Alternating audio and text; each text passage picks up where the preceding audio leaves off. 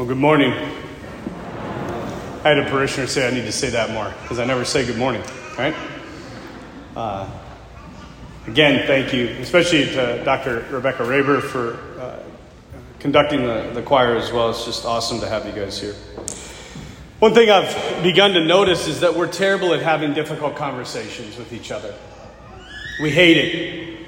Spouses hate it, parents hate it, Friends hate it. Everybody hates it. And in fact, even now, we're just getting bad at having conversations, period.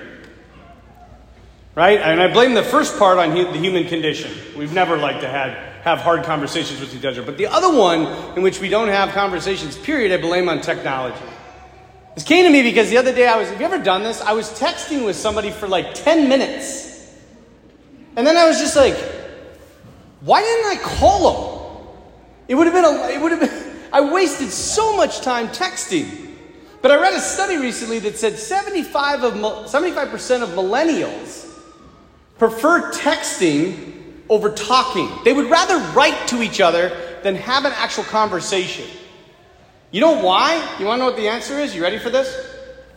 Because calling is too intrusive.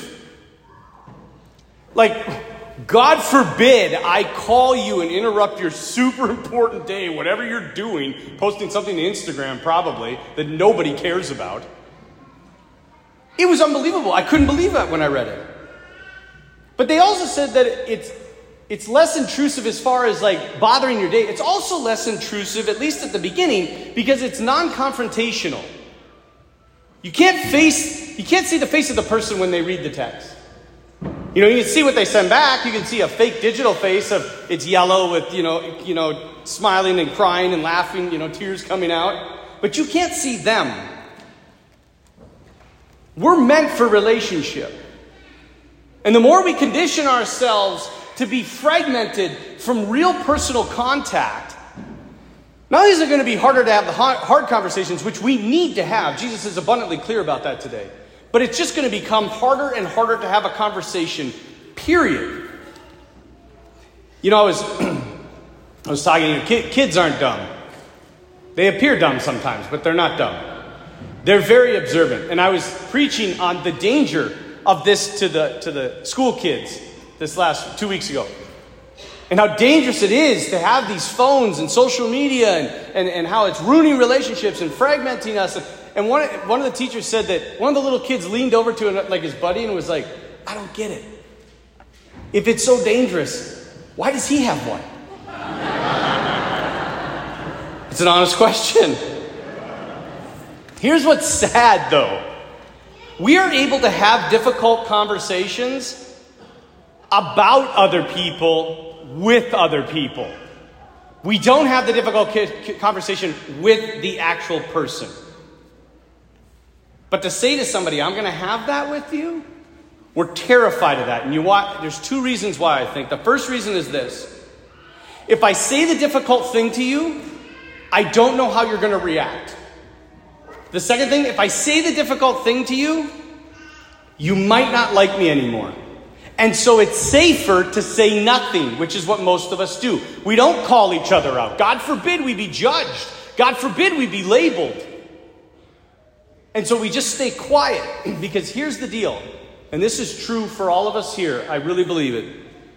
We would rather be liked for who we are not than respected for who we are. So we avoid the conversations. I remember I worked with this guy a lot of years back. It's not the bishop. I was thinking about that with the other, the other uh, masses. It's not the bishop, but I was, his net, we'll call him John. And all the employees, just drove him nuts. He was the boss. Now, I remember him saying, they say, the way John deals with conflict is he pretends it's not there. You ever have a boss like that? Do you ever have somebody that, a spouse like that, a parent like that? They just brush it under the rug. Here's the problem, right? They do this to avoid consequences, but to avoid it causes consequences. You know what happened with the conflict with John and all the employees? You know what happened to it? It got worse because he didn't deal with it. And that's what happens in most of our relationships marriage, family. We just won't have the hard conversation. Spouses don't want to talk about what really matters. They don't want to fight. They don't want to call each other to help each other in love, to be the best versions of themselves. And then they wait and wait and wait, and it's too late. You know, they, I have a Father Chris Cattermas, he's a priest of our diocese. He calls it the hydraulic effect. He's like, if you keep pushing, the hydraulics, right, works when one goes down, the other one goes up. So you keep pushing this one down, keep sweeping it under the rug, this one goes up and up and up until there's an explosion. I had a friend of mine, his name is, name is Deacon James Keating. Wonderful man. Deacon, obviously. He has his uh, doctorate in theology, wrote a lot of books. Good holy man, he's got a great family. But when he first was, when he first was married, about five years into his marriage, he was working on his doctorate day in and day out. He'd get up super early in the morning, kiss his wife goodbye, and say, I love you, tiptoe out, and then he'd come home super late at night, warm up some food, eat, go to bed, repeat. Until one morning, as he was tiptoeing out, his wife, Marianne, was like, Jim! And he's like, oh, I'm sorry, I didn't mean to wake you. And she's like, No, I've been awake for a while now. And he's like, What do you need? And he's like, I want you home today at 5 o'clock. And he's like, Well, what about my doctorate? And she's like, Jim, either you're here or I'm not. And Jim said he thought about it all day. And he said, As I was driving, I was a little afraid of my wife, so I decided to show up. He said there was a circular table in his seven and seven, that was his favorite cocktail, and a bowl of pretzels. And he said I just sat there with my arms crossed, and she just talked and talked and talked and talked. And he's like, it was just this blah, blah, blah, blah. He's like, I couldn't hear anything because I didn't want to hear anything. And she finally stopped after 20 minutes or so and said, So, Jim, how was your day? And arms crossed, he looks across the table and he says, Well, I didn't get to work on my doctorate as long as I would have liked. Really? She says. He's like, Yeah, really. She's like, Is that it? Yeah, that's it. She's like, Well, I guess we're done. And she gets up and walks away. He's like, What? You brought me home for that? She's like, I'm not going to make you talk. You got to choose to talk, Jim. And he's like, Whatever. And he slams the chair. And, and as he's walking away, and she's like, Oh, Jim, tomorrow, five o'clock. Either you're here or I'm not. He said after three weeks of this, what he called torture, he ate a pretzel. and after two months, he took a sip of his drink. And he said, after 35 years, I'm more in love with that woman than I ever could have imagined. Why? Because she, she, she saw it and she had the hard conversation. And she didn't come at him and start screaming at him and tell him what a loser he was. She waited for him to talk. This is what Jesus is addressing today. I really think our lack of having the hard conversations is what's causing all the problems in the world. So let's look at what Jesus says about this, okay? That was just my introduction. I promise the homily's not that long. I just want to look at the first part of what Jesus talks about. The first thing he says, he says, if a brother sins against you, and that word is really important because Jesus sees the Christian family as a family. Look around you, look to your left, or not to your left and right, that's your family. Look around you, look behind you and in front of you, to your side. Do you see them as your brother? Do you see them as your sister? Because in the family of God, Jesus is very serious about this. A fellow believer is family. He even goes as far as to say that it's they're almost more family than your actual family. But he makes another distinction. He says, if your brother sins against you, go to them. So many of us play the game, man. We sit back, oh yeah, I know, they hurt me. They know where I am. They can come and apologize anytime they want. They know where I live. Heck, you probably live in the same house. They can come groveling to my knees and beg for forgiveness. Jesus says, No, no, no, you go to them. You initiate. You make the first move. Why? Because I'm going to say this once. No, I'm going to say it twice. I just, decided, I just changed my mind. Because broken relationships stay broken. Broken relationships stay broken. In the gospel, Jesus is not talking to his, his apostles. His apostles are there, but do you know who he's talking to? Anybody? We've been through this before. You can raise your hand, I'll call on you. Who's he talking to? No, he's not talking to himself, but good guess. At least the kid has the courage to answer you, losers. Huh? He's talking to the believers, talking to the disciples. And he says this. Remember in Matthew's gospel, he says, Whatever you bind on earth will be bound in heaven, whatever you loose on earth will be loosed in heaven. He's talking about the sacrament of confession, he's talking about sin, he's talking about the forgiveness of sins. Here, he talks about forgiving your brother. And then he says, Whatever you bind on earth will be bound in heaven, whatever you loose on earth will be loosed in heaven. What does he mean? If you don't heal those broken relationships, they carry on into eternity. And they bind you, chain you. That's why there's an immediacy to this gospel to get it done now. Why do we do this? Why do we do it to our own family? They don't deserve it. You don't deserve it. But he did it for you. Have a little humility and do it for them. Life is too short to live without family. You know, I was on retreat one time and Jesus is very clear to me. He said, I want you to go and ask forgiveness of all your girlfriends. That's right, all. And I'm like, okay, you know, what? okay. So the first one I meet, she's in the parking lot of Buffalo Wild Wings. I'm walking in, she's walking out, and I was like, oh my gosh, here it is. Champ, here's my chance. And I go up and I'm like, hey, I just wanted to say, you know, if I was a jerk, I was a jerk, and I'm sorry. And like, I didn't treat you as you needed to be treated. It's because I didn't understand what love is. Now I do.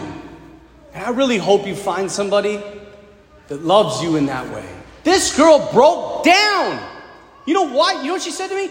She said, That's the most beautiful thing a man has ever said to me. We live in a Christian society, and that's the most beautiful thing a man has ever said to her? I was like, Yeah, I'm killing it. and I was like, All right, one down, 58 to go. Why y'all laughing? Like,